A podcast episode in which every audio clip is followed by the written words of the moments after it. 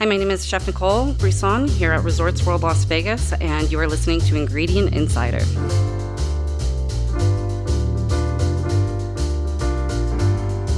This is Ingredient Insiders. I'm John Magazzino. And I'm Andrea Parkins. On each episode of Ingredient Insiders, we'll be talking with chefs and food writers about their favorite ingredients. We then speak to the producer of that ingredient. We talk about the history, how it's made, and why chefs love using it in their kitchens. So today we are talking about a really boutique item from Italy, Andrea. Um, I, you know, I had never really seen this product until, you know, Rolando Beramendi, who's our guest today from Manicaretti Foods, brought it in and showed us.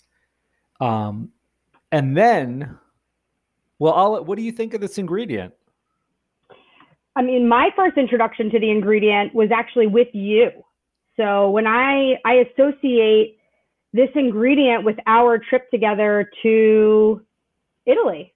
Yeah. So the ingredient today is Cruschi peppers. Am I saying that right? Cruschi? That is correct. And Cruschi peppers, they're known as the red gold from Basilicata. Some people call it the red saffron from Basilicata. That's kind of how special these peppers are to that southern region. Um, I think when I when I think of these peppers, I think about the movies where you know if if they're if someone is uh, walking the streets of Naples and you're you're looking up at the apartments and you see the peppers strung from the apartments, John. You know mm-hmm. what I'm mm-hmm. talking about? Yeah, those dried pepperoncino. That is a Cruschi pepper. Got it. But so that's the dried form of it. But then right. they take this pepper off of those beautiful wreaths you were just describing. And mm-hmm. we saw it firsthand in Calabria a couple years ago on a trip with Nancy Silverton and some other chefs where yep. they drop these peppers into hot oil just for a few seconds. They crisp up and then they get used in a variety of ways. I mean, it's a really great uh, product and they're so delicious. I thought it was so amazing that when we asked uh, our guest today, Nicole Brisson, the chef of Brezza restaurant in Las Vegas at the Resorts World Casino, she said, I want to talk about Cruschi peppers. I was kind of surprised. You know, I'm always anticipating what the chef is going to say they want to talk about. Uh, so to hear that, immediately my mind went to our trip. So I really cannot wait to dive deep with Nicole and uh, our buddy Rolando. Yeah, she's one of the you know top young chefs, and I, I'm saying young. I've known her for a long time. She's worked in Las Vegas for many years, worked for some really great you know celebrity chefs, and her new restaurant is amazing. And she's so passionate and so knowledgeable. So we're lucky to have Chef Nicole Brisson joining us today to talk about Cruschi peppers. And then on the back end, we're going to have Rolando Beramendi from Manicaretti Foods, who's one of the best, you know, food discoverers, explorers in the world, importing these products into the U.S. and working with the Chef's Warehouse to talk to us all about the ins and outs of Cruschi peppers. Let's do it, John. All right.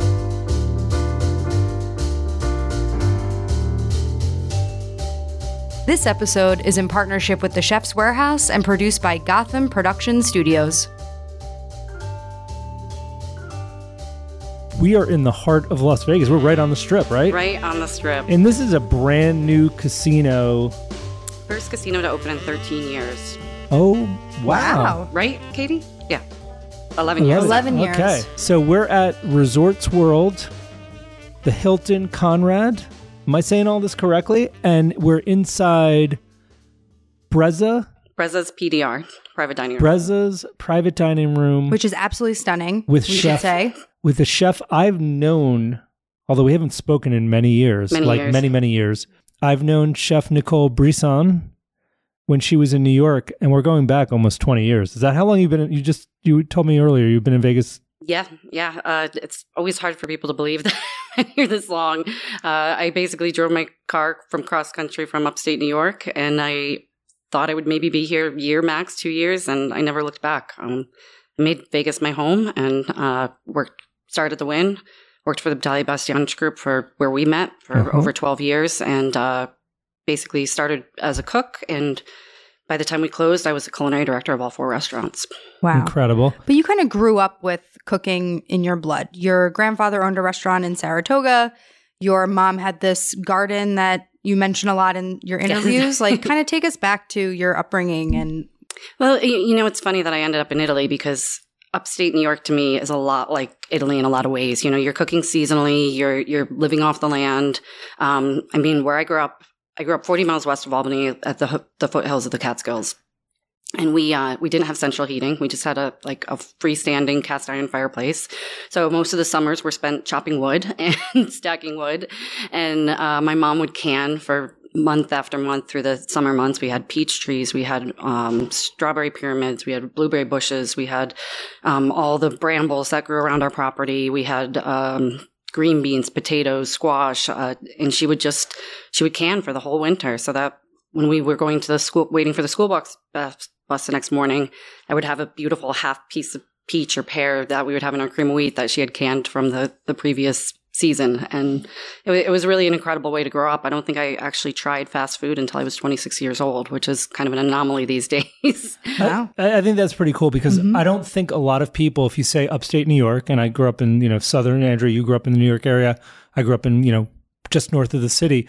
But to equate upstate New York to Tuscany to a lot of people would sound like, you know, they might shake their head and be like, I don't see that. But the way you just described it really does, as I think about it, makes a lot of sense. Because it is, it's it's it's it's very much an agricultural area it is which most of mu- much of, if not most of Italy is, and you're like living off the land, like you just described. And, and I don't think I really appreciated it until I really started traveling. And then I, I came back one year. I was visiting for Fourth of July, and I remember just pulling over on the side of the road and started taking pictures. And I'm like, I, I grew up with this. It's so incredibly beautiful. I mean, the Adirondack Mountains, Thacher Park. I mean, those areas are are some of the most beautiful in their peak months. You know, Do you miss that living here in Las Vegas, or are you're too busy working all the time? I always think when Vegas finally breaks me, I'll just buy an Airbnb in upstate New York and retire. like that sounds like retirement to a lot of people, but um, you know, Vegas is really just become my my lifestyle in a lot of ways. You know, it's very conducive to the chef lifestyle. It, it's go go go. It's twenty four seven, seven days a week. Um, there's not one 24 hour period where something really crazy doesn't happen here, you know, and I think that's what's always kept me really interested in, in wanting to stay here and wanting to grow. And, and it's really what sparked my and Jason's love to, to build this company together. You know, my, my business partner, Jason Rochlau, he worked for Michael Mina for over 13 years, opening tons of properties for him and they're best friends. And, you know, the support we got from the community opening these restaurants during such a hard time was really incredible. You know, it made me, it really made me feel like Vegas was home. Yeah. What was that like coming from New York, like the first week that you were in Vegas? Was it like kind of a like a jolt to the system? Were you like, what where am I? I, I mean, honestly, when I first moved here, I was working at the Wynn, and I went from like small upstate New York restaurants to all of a sudden doing five, six hundred covers a night. So it was, it was insane in a lot of ways. You know, it was very fast paced. Uh, the, a lot of the chefs I worked for were, very eccentric. You know, I, I it was kind of like a, a fast track in learning, and um, it was incredibly lonely when I first moved here because it wasn't like the culinary network that it is now. You know, it was really much I just kind of put my head down. I worked. I I wanted to to keep going to the next position. So in my head there I had these goals. Like I wanted to be one of the youngest female executive chefs on the strip and I accomplished that at 24 years old, you know, and it was it was really quite it took me a little bit to look back and say like wow I, I did this in a very short amount of time. But um, you know i just i kept looking to the next thing the next thing and what, what i wanted to do and i really got a ton of opportunity to grow with the bastianich the batali bastianich group because i, I mean mario just he he taught me how to do so much. He taught me how to do get in front of the camera do do press you know do the reality tv shows. I did five reality tv shows in the time i think i worked for him. You know he got me into to writing. He threw me into the dry aging program, you know, and I, I owned that for Carne Vino for many years. And, you know, just watching the success and the, the development of Carne Vino over the years, it, it was, it was such an evolution, you know, it became a family by the end of it. And, and it was really, you know, people still talk about it in Vegas, you know, they're like, when are you going to open another Carne Vino? I want to talk a lot about Brezza, but before we go there, I want to talk before we even came on air. You guys, Andrea, you guys were talking about both you and Nicole. You both went to Johnson and Wales in Providence, Rhode Jay, Island. what? And how did you end up in Italy? Because I know you had you worked for some of the great Tuscan chefs, and Oh, so this is a this is a fascinating and complicated story. we love fascinating and complicated. Yeah. Tell so us. so I uh, moved out of my parents when I was 14 years old. My older sister was 15, and uh, she was in the business as well. So uh, she had done the early program for Johnson Wales, where she went her junior and senior year of high school. Mhm. I had entered a vocational program called VICA, and I became the president. And I started competing in baking, baking and pastry, fine dining room service, and, and extemporaneous speech because I figured they were all skill sets I'd need if I eventually opened my own restaurant one day. And I won about, I think, fifteen or seventeen thousand dollars in scholarships to Johnson Wales. So that's what really kind of solidified my decision to go to Johnson Wales because I put myself through college and always worked a number of waitressing or bartending and just trying to to make ends meet and pay rent and and do all those things. And when I got back from um, when I graduated with my associate's degree, I remember doing a, a function that was like the the holiday green sale, and Molly O'Neill had just moved into uh, her summer home across the street from the restaurant, the farm to table restaurant I was working at. Famous New York Times food writer, Yes, she was the Pete Wells before Pete Wells. whose brother, by the way, is Paul O'Neill of the New York Yankees. Yes. Little known fact, but Yes. ahead. Sorry. and uh, she said, "Well, where where are you going to go now, Nicole? Are you going to go to France or are you going to go to Italy?" And I just kind of laughed and I said, "Molly, I, I don't have any money." and she said, "Why don't the James Beard Awards are happening this week? I have Benedetta Vitali flying in and Faith Willinger flying in. I would really like you to meet them and some other prominent women in the industry in New York." And and she's like, "Well, I." She's like, I want to help you. I want to be your fairy godmother. And she went so above and beyond. She took me to Bobbi Brown and, and bought me probably thousands of dollars worth of makeup at the time and taught me how to do my makeup. So She took me to uh, Ann Taylor because she said I couldn't dress like a redneck in Italy. And she dropped me off in the middle of Central Park and she said, figure out how to get back to my Manhattan apartment because this is what you're going to do when you're 21 years old and you move to Italy. So literally two weeks later, I never getting on a plane. I, I got on a plane and I landed at Cibrèo in Florence with one of the tough, toughest kitchens and one of the hottest new restaurants at the time and uh, worked for Fabio Picchi. And I, that was one of the best experiences of my career. You know, it really kind of paved the way for my Italian future. What did you learn from him? Oh my God, everything. What didn't you learn from Yeah. so it was a really unique kitchen. You know, we um we had expats from all over. You know, they were they were Chinese, Japanese, Americans. Uh, so I mean, it's kind of a very smart business model that wouldn't work to this day. But he he essentially had people that all wanted to work for free and get, provided them places to live and, and food. And then sometimes we'd get some tip checks from the Americans that would leave tips on the table. But um, we would prep the entire menu that morning and then we would take our siesta and we'd come back and we would run dinner service until very late and everything was made from scratch it all came from uh, the farmers market right there in the, the piazza. And uh, he he was insane. I mean he he would break plates over people's heads and say guarda me like look at me you know? And uh, he would always think there was something wrong with the potatoes that day or the parsley. And he butta vita tutto we'd have to throw everything away and we'd have to start over and you know sometimes going into our siesta. And he was just very maniacal but very very involved in the political scene in Florence. You know he very much in front of the the camera and and a PR dream come true. You know he was very theatrical. He um he ended up marrying uh a different woman after Benedetta. They wrote a, uh, she wrote, so, uh, when she wrote Sofrito, um, he then married, um, an actress and they opened, they continued to open Teatro del Sale across the street. And then he eventually did Ciblèo, which is, um, a Japanese concept. And when I moved to Italy 20 years ago, there was no such thing as Japanese food in Florence. So it was really, I think he was, he was very, he reminded me a lot of Mario Batali. Like he was just very forward thinking. He like was ahead al- of his like yeah, always Yeah. developing, and you know, I mean, he it was he was a restaurant in the middle of Florence that didn't serve pasta. Like that was that was Unheard of. yes, yes, but but very steeped in those those Tuscan traditions, you know, and that's where you know I learned a lot about polenta. I, I still make his his um, eggplant parmesan to this day, and it's no breading. It's just thinly sliced eggplant, just really really done simply with really great ingredients. And I remember one day I made it too salty, and he said to me, he said, "Chef Nicole, this is this is."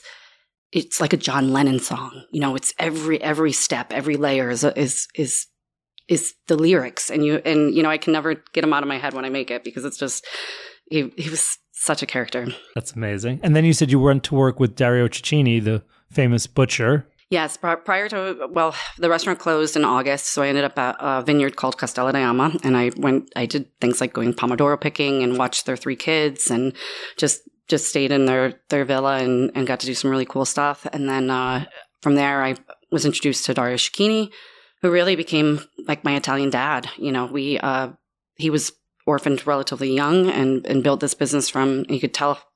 I remember the first day I worked in his shop. I wasn't supposed to start working that day, and I had capris and heels and a blouse. And he said, "You work for me." And he spoke broken English, and I, I said, "Well, I, I hope so, Dario." And he said, "You start now." So literally hours later, I'm on a three prongs wooden stool, stuffing sopressata up to my to my shoulder, and he said, "Okay, you're hired." but Classic. That's awesome. Well, I, I do want to get a little bit. I mean, we should probably talk about the ingredient. Oh yeah. Well, this is ingredient insiders. Right. We might as well talk about the ingredient. Oh, it was- yeah. Nicole was passionate about w- wanting to speak about one thing in particular. D- so describe why. First of all, why did you want to talk about Cruschi Yeah. peppers? So uh, I I first intro- got introduced to this product by Nancy Silverton when I was uh, with the group, and uh, she she serves them so simply with like just beautiful fresh burrata and piles of Cruschis with a lot of extra virgin olive oil drizzled over it, and it.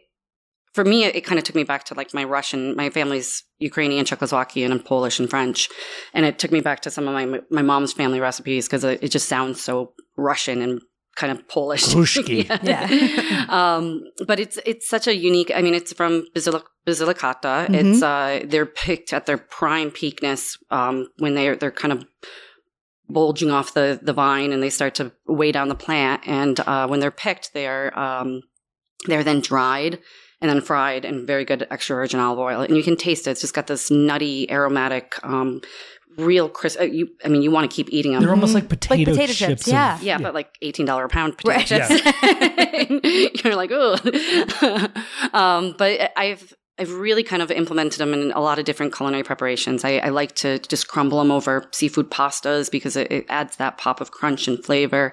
Um, as I mentioned, any of the fresh mozzarella family, like burrata, anything it goes really well with. Um, even as like a soft scrambled egg to finish. You know, doing a, a simple spaghetti aglio olio, but doing it with Cruschi is a, a whole nother a whole nother level because that adds a depth of, of richness and color and crunch and pop and you know Do you like to just break them up with your hand, or do you use, do you use a mortar and pestle? How do you break them up? I For typically peop- just yeah. but with with my hand you know Yeah. you can get nice crunchy rustic pieces but um it would be interesting to I have never actually done a powder with them but that would be interesting to integrate into a dish as well Yeah, I read that you can. That a lot of people are making it into a powder now, which Uh-huh. I had never like. I had only seen it whole or you know kind of broken up. So I kind of wonder, you know, how you could use that to like flavor a dish and like really kind of like pack a punch. yeah or even integrate into a pasta dough would be Yeah. Oh. unique yeah Yum. Okay, we'll come back for that. Let us know. Sounds good. Um, how would you describe? I mean, I, I think I, I probably not a lot of people maybe have heard No, of this. well, at like I think it's a, like not super common here. How would you describe like the flavor profile of a Cruschi pepper?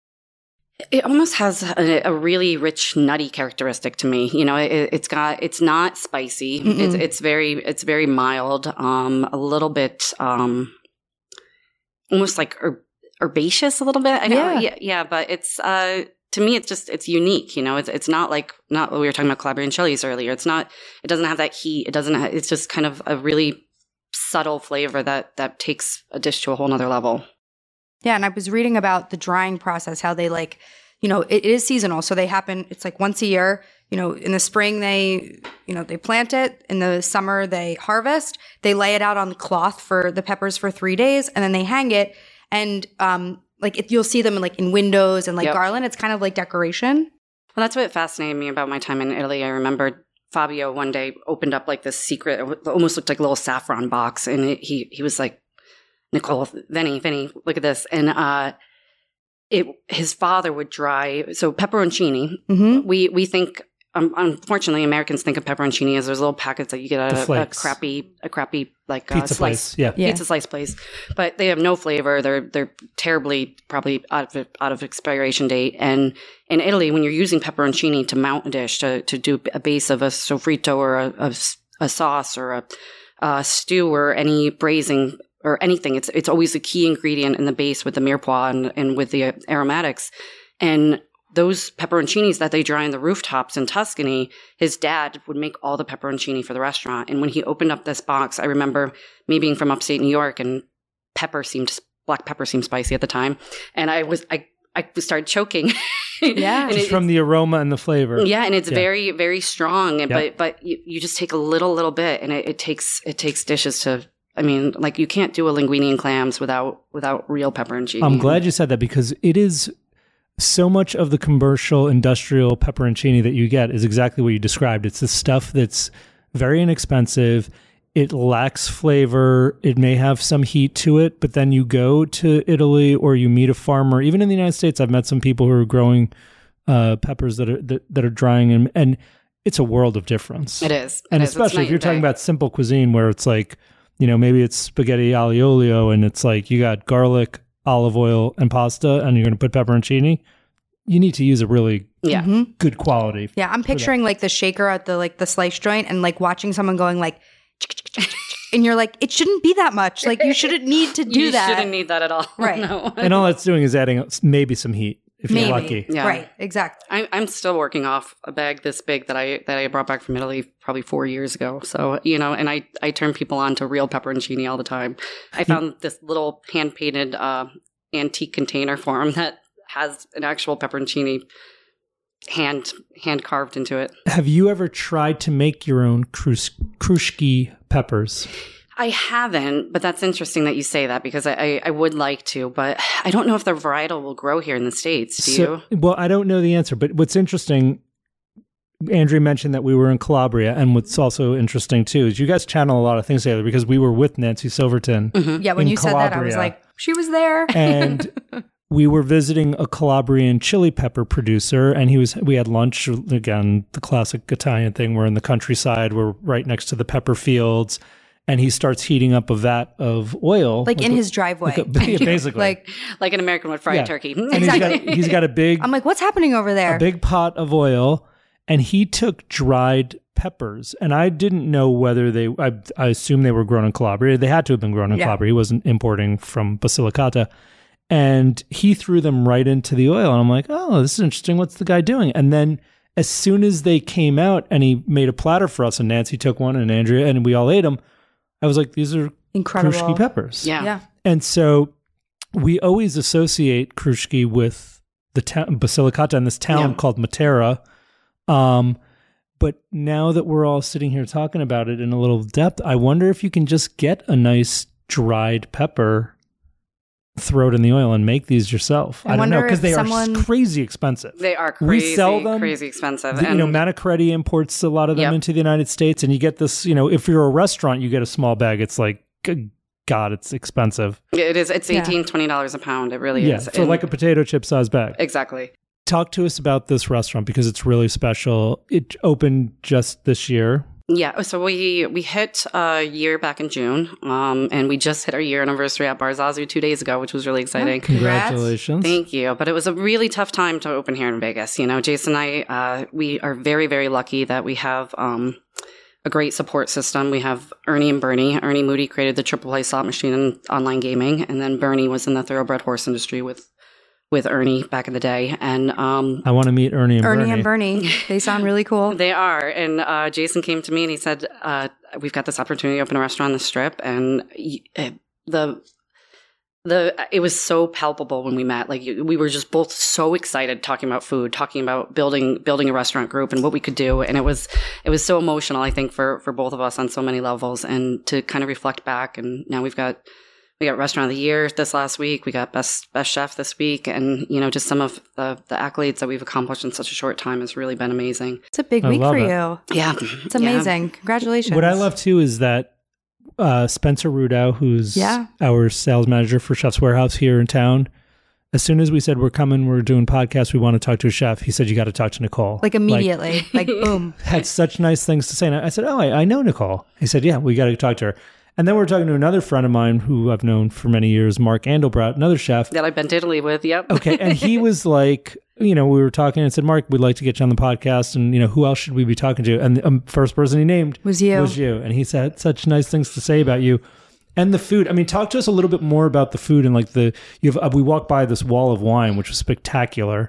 Um, Great, Wh- it- great wine program. We have uh, Miklos Katona, who came from the Wynn originally, so we we our backgrounds parallel quite a bit, um, and he's just really created mine and Jason's dream come true list. You know, it's all the Italian varietals that we love, um, and uh, the food. The food was it was such a great experience for me to put it down on paper because what I really wanted to do is is give back and give homage to all the great people in my life who who helped kind of structure my career. You know, Fabio Picchi, Dario Cecchini, Mario Batali, Zach Allen. Um, Bill Benson was the the first owner proprietor of the Palmer House Cafe, the farm table restaurant I worked in in uh, upstate New York, and he's still like a father to me this day. We just cooked out of his organic garden in upstate New York, and um, I really took all those influences from working with these great chefs over the years, and, and there's a little piece of them in, in every dish. You know, the, the little tomato gelée that's in the center of our caprese, that's something that I would make for the antipasti every day at Cibrèo every morning. And some days it would set, some days it wouldn't, but we've perfected the recipe.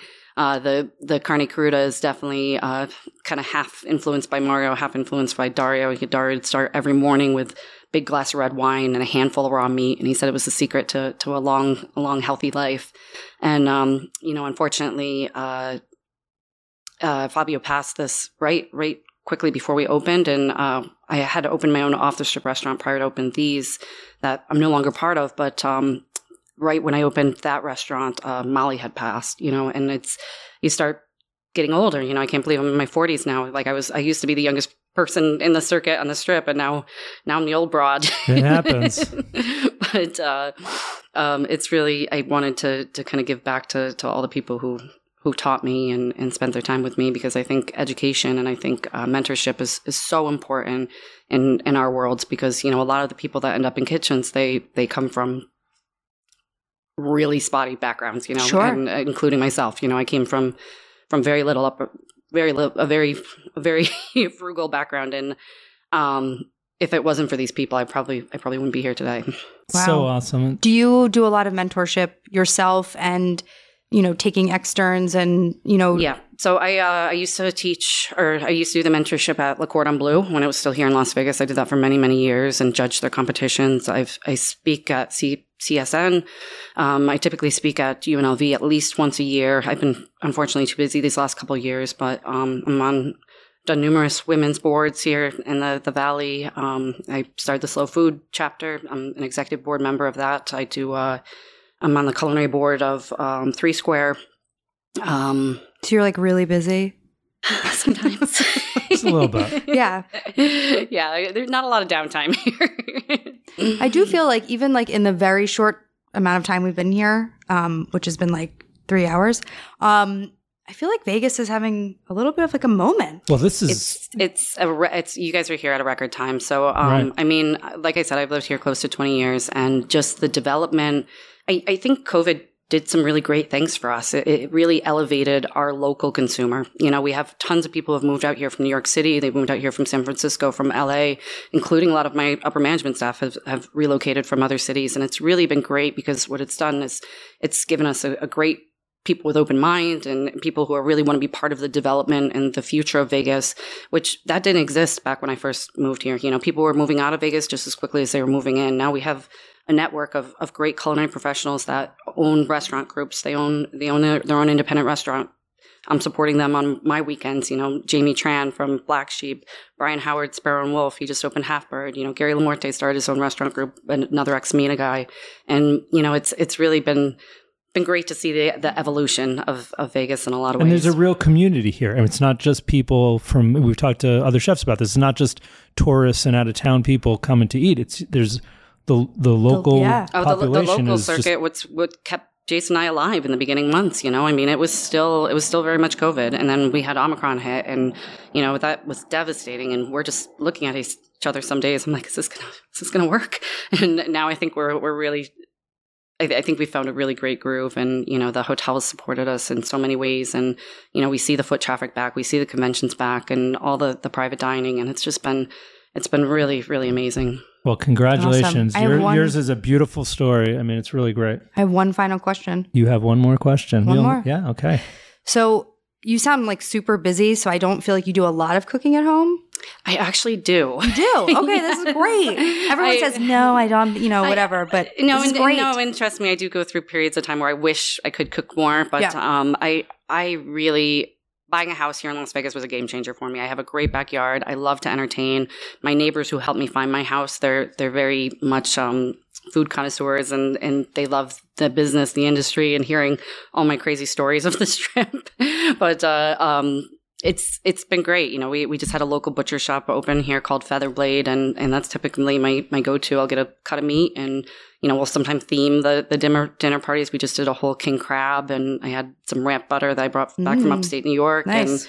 just it's for me it's it's it's therapeutic you Yeah. know? and, and when you get to this level on the strip and now jason and i are getting ready to open our third restaurant uh ideally i'm not on the line every day you know Yeah. you know we'll have to get the, the restaurant up and running but the, i'm, I'm still going to need to like have that creative that creative instinct to, Mhm. to want to cook at home and, and ironically I, I still cook a lot of my mom's my mom's Ukrainian and Czechoslovakian dishes from growing up, you know, borscht and pierogies Ugh, and, you know, Hershey and, and all those things. So, um, Well, maybe you're gonna have a really unique answer then. Well, you know what I was thinking because she said she loves to entertain. Yep.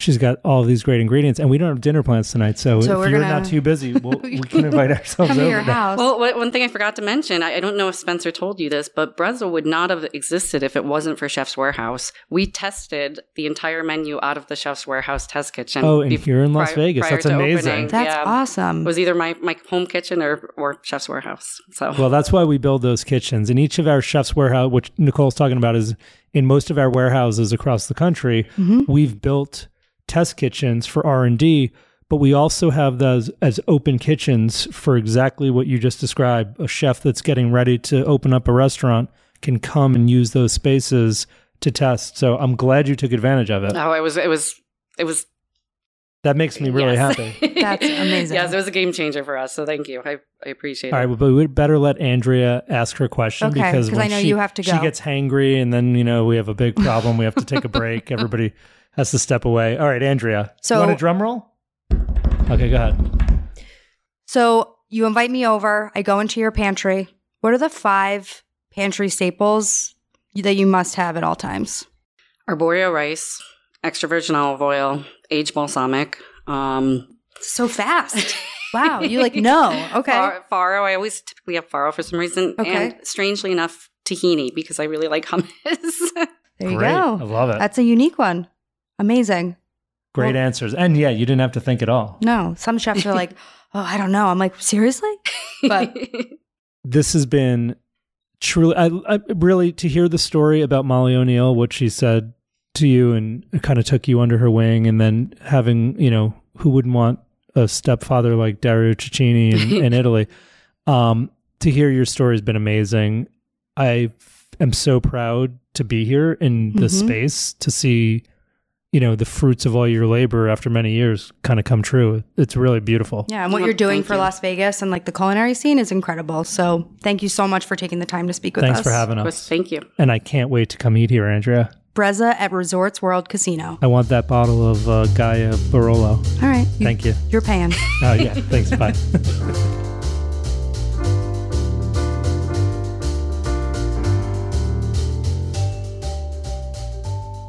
well, we've got our first repeat visitor on the show. So exciting. Joining us from Florence, Italy, one of our favorite people in the food world.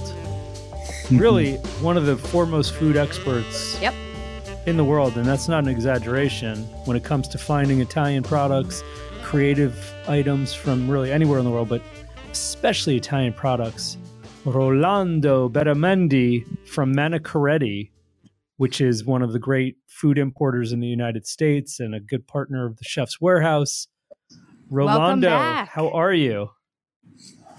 I'm happy to hear both of you very much. I'm so honored and humbled you asked me back. Well, you're an expert, and we always want to hear from you. And I know I'm speaking for Andrea and myself when I say we both we wish we were there in Florence, Italy, with you right now. A hundred percent. but at least we can see you on video. Yeah. So today we're talking about something that's really unique, Very real- special. really wonderful. Mhm. It's called Cruschi peppers from Italy, and I don't think a lot of people know what they are because it's No. a really like small production. Mhm. Um, I learned what they are by being in Italy. Yeah. I had never heard of them in the US. so Rolando, what exactly is the Cruschi pepper? Okay, so do you remember the first time you had a bowl of pasta and somebody grated some Parmesan cheese on it? Then you went a little you went a little bit further south, and then somebody put some other things on it, like chopped parsley. And then you went to Sicily for the first time, and somebody sprinkled some toasted breadcrumbs on it. Yes. There are people in the south of Italy that sprinkle crunchy peppers on it. Why, why do we always have to put Parmesan cheese or or anything that is cheesy on on uh, on pasta or, or or on anything? So I was always um, bemused by it all because I think that what happens is that you add not that it's another texture, is that thing of uh, um, crunchiness or or or a layer of um, flavor that you never tasted that before and it shouldn't be on pasta only.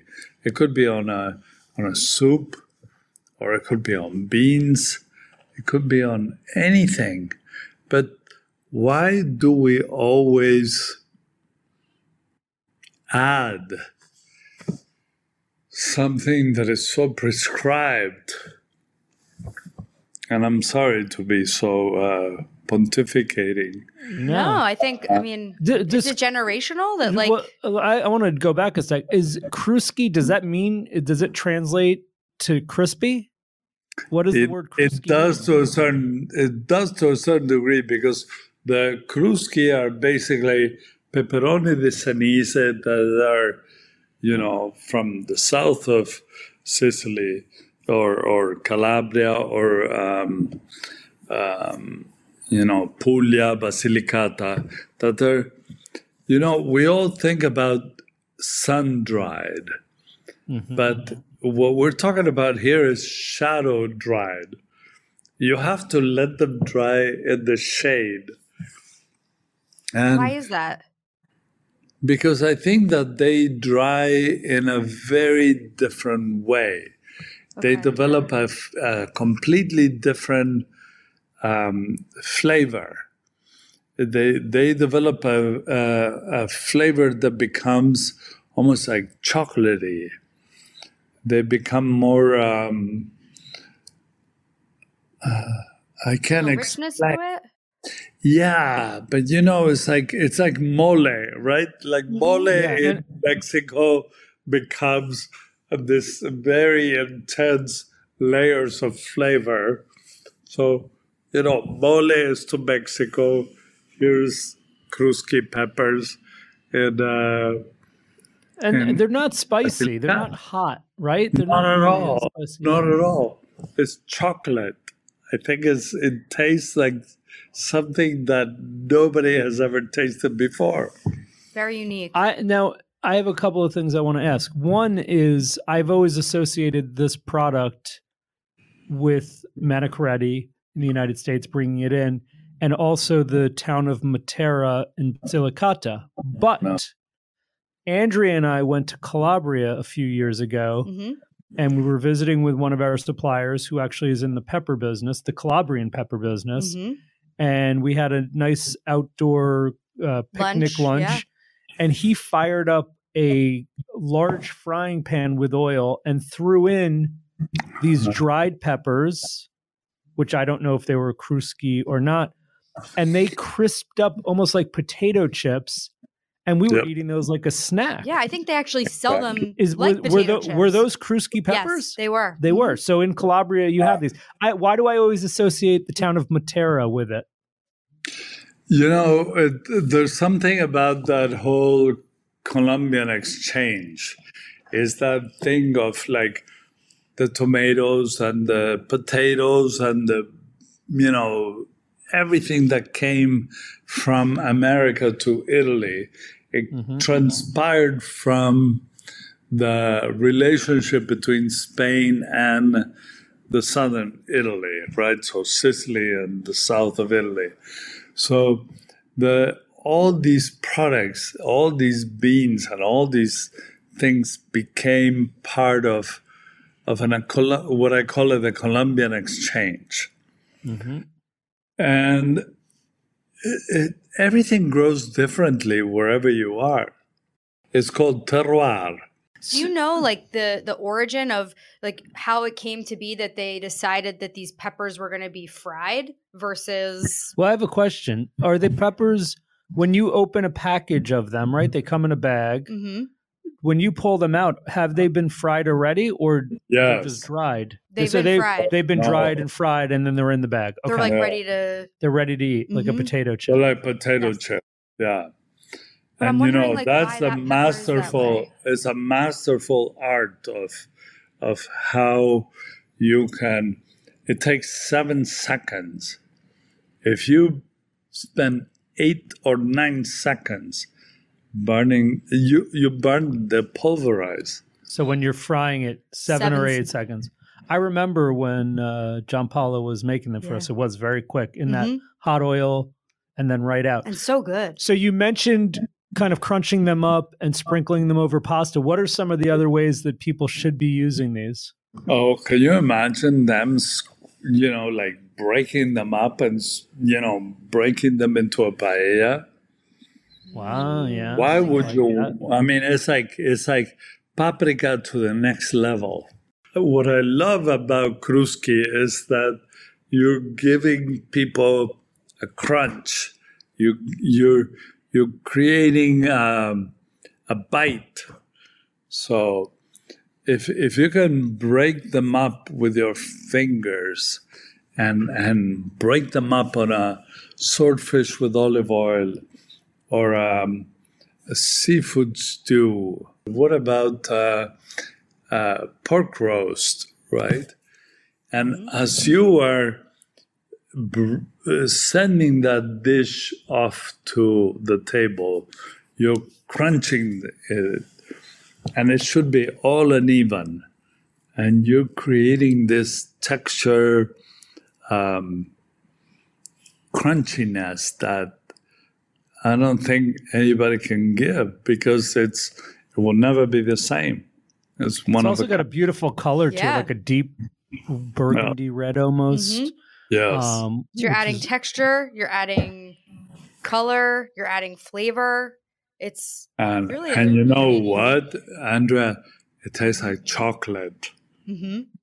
It tastes Yum. like something like an incredible chocolate element to it that it's unlike, and we're all addicted to chocolate, right? Yeah. But it's which makes It's- it makes me think too that you could add it to a, a like onto a chocolate cake or yeah, any like any kind of that'd really pastry application Bravo. because it's bravo, bravo. that would be really good. Yeah. But why do you think? I mean, and I don't know if I'm wrong in saying this, but I feel like they haven't had their true moment yet in the states. I think it's a tiny production.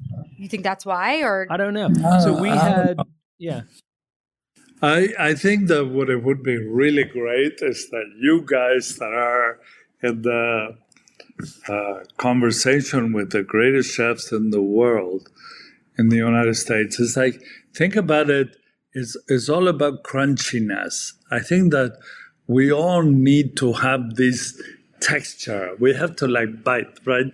So, why does pasta need to be always with breadcrumbs or or parmesan cheese why don't you come up with something that will topple, you know, and and and make a, an amazing texture. So if you're gonna have linguine alle vongole or uh, clam clam chowder, why don't you put some Cruschi peppers on it? I mean, it I'm would not be disagreeing so, with you. Yeah. I love a it little. would be crunch in so cool. Crunch, crunch, crunch. You know. But I will say this: they're not they're not inexpensive. And There's a lot. Of, obviously, Wow. the process of drying them, the process Yeah. of frying them. There's a lot that goes into this. the thing is that the people um, how should i say this in a very elegant way you know the process of growing them and shadow drying them because they're not sun dried they're shadow dried so there's they're put into these incredible colors right mm-hmm. like my cookbook, Beautiful. right? So they're like necklaces. And they're like people, you know, everybody has to like embroider them. And then you let them dry in the shade, not in the sunlight. hmm So, So that explains a lot about why they. Are, I mean, they really are precious pepper. Um, Absolutely. And they have to be one of a kind, one of a kind, because they have to be perfect. They're selected by by the mum, right? And she embroiders them into this necklace and lets them sit and dry in the shade, not in the sun. Is there only you're the way you're describing it? Is there like one farm or one like, or is there a lot of farms in that area that are doing this, and then collectively they're drying them together? Like, how does it? No, does it's this not a season work? No, it does. You know, I think that these are the kind of traditions that people are figuring figuring how to preserve it for the future. So one of my favorite things uh, making, you know, while I was researching everything about my book, it was to put crunchy peppers on these broken peppers on on anything. Rolando, I want to hold up the your book so we could see your It's book. all about it's all about texture, right? Autentico. It's such a beautiful book. If you But don't the have thing this is one, that- at it. But my thing is all about if if you're eating beans with with with anything, like can you imagine crunching with your hand right before that dish goes out to service? Some I think it'd uh, be a cool concept for like the you know like the the chefs they do with the oregano branch, and it's almost like Exactly. a, Great yeah. do that. People like love tableside. textural stuff too. Yeah. Maldon salt when you crunch Mhm. the flaky sea salt in your fingers. Yep. Even I got to get my hands on some of these Cruschi peppers. You know- Cruschi. Cruschi peppers. I'm I'm a firm believer that texture makes you want to eat and bite more. So that that whole idea of like crunching something before you send it out to the dining room, it it is delicious. It's it's a spark of of of of you know something that is like fireworks in your mouth. So This has been that's is awesome. love it. awesome. Been so fantastic. So if you don't own the cookbook Autentico by Rolando Beramendi, get yourself a copy because there are recipes that include Cruschi peppers. There's a beautiful photo of the Cruschi peppers and that braided bunch. Mhm. Rolando, we cannot thank you enough. Thank you so much. This has been wonderful. And if you're a chef and you're dying to try Cruschi peppers, just call your sales rep at the Chef's Warehouse. We'll get you hooked up. chefswarehouse.com and Manicaretti Foods. Thanks, Thank- Rolando. Thank you so much, Rolando. This We'll has see been you soon. awesome. See you soon in Florence. Ciao. Yes, ciao.